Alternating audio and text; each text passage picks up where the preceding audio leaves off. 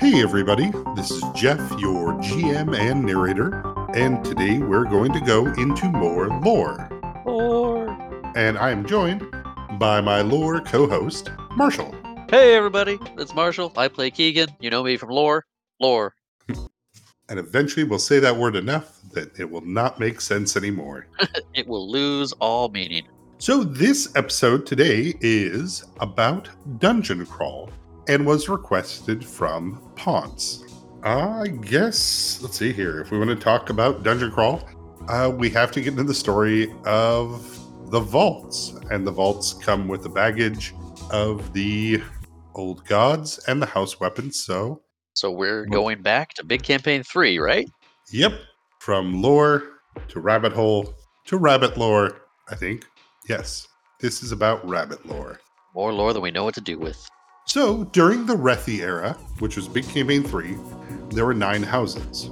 Of those nine houses, eight of them were led by a lich. Yeah, we'd call them a lich. They had a phylactery, they were robotic, uh, but they were still an undead creature that achieved a next tier of power. It sounds like Lich.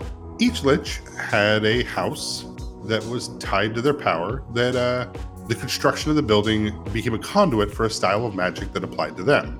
Uh, It might be easier to think of each house as kind of like a false ley line. For those of you keeping track of lore, the nine liches were Condri, Logalo, Oramek, Amon, Balim, McKeith, Horeth, Gulshern, and Tali. You may recognize those names from the House War oh man.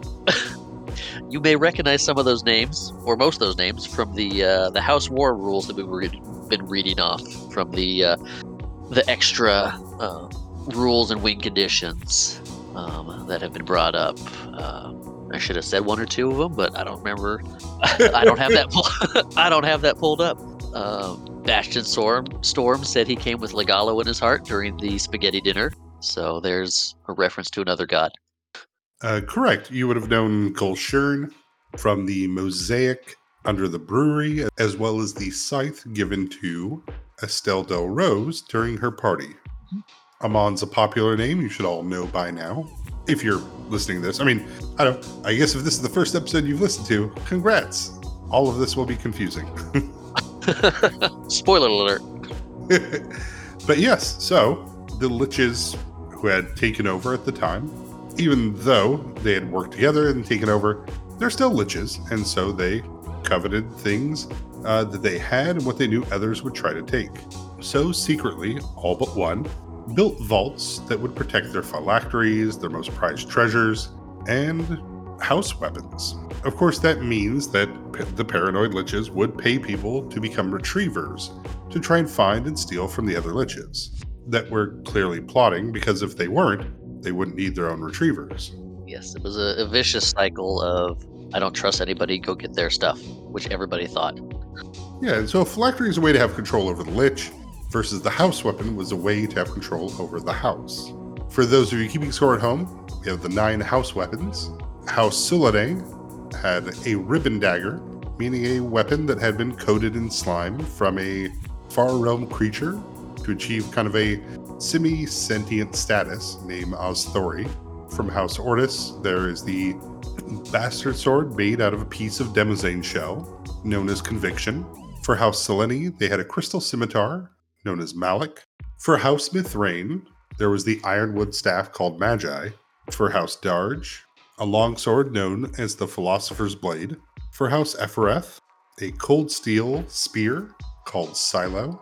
For Sordai, a mithril master blade called Truth. For the Orphe House, a mighty composite longbow made out of lifewood called Nias. And for the Arferi, an adamantium gladius that was named differently depending on the wielder of it.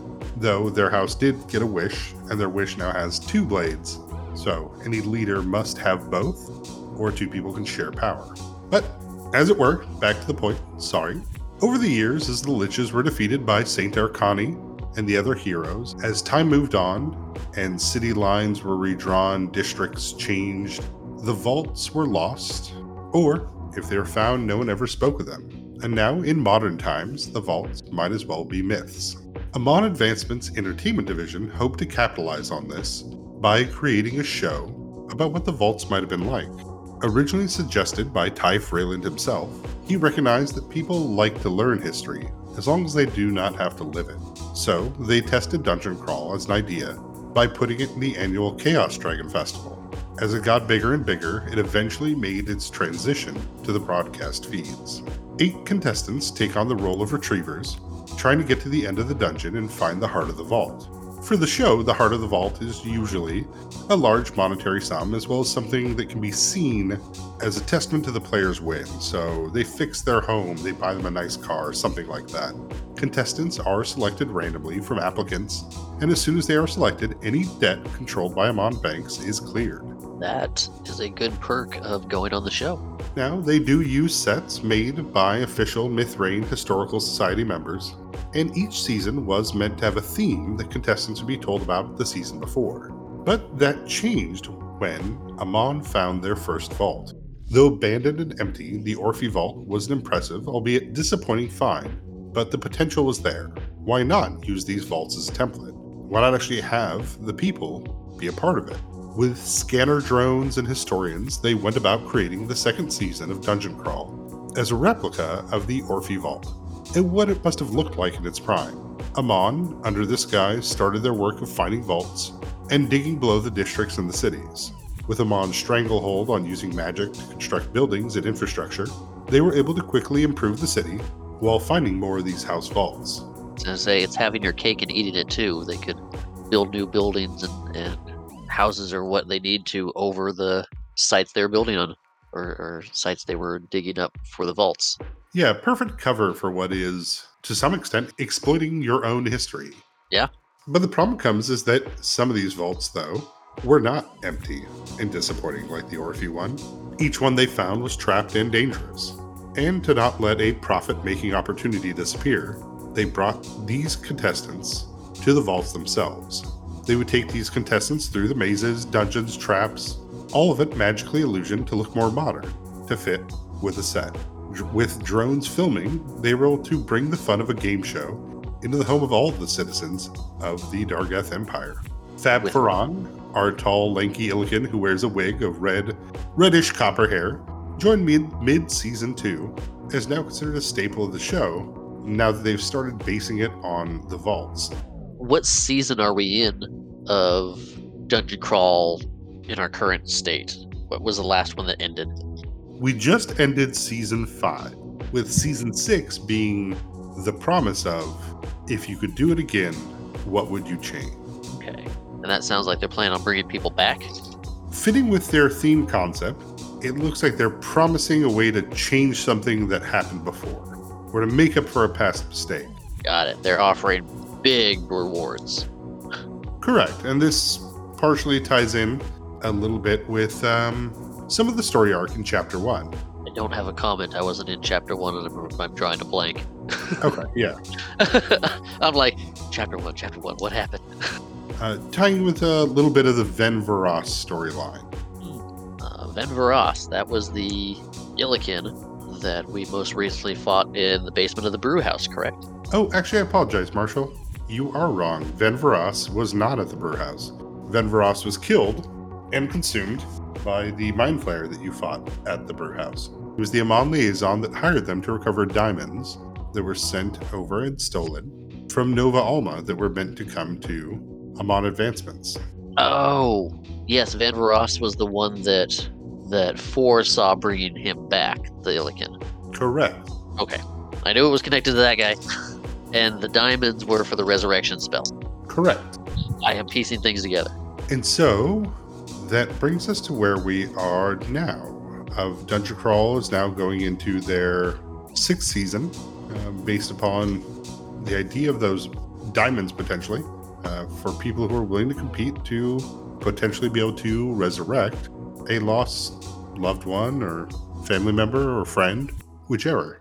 But it does make for an enticing prize.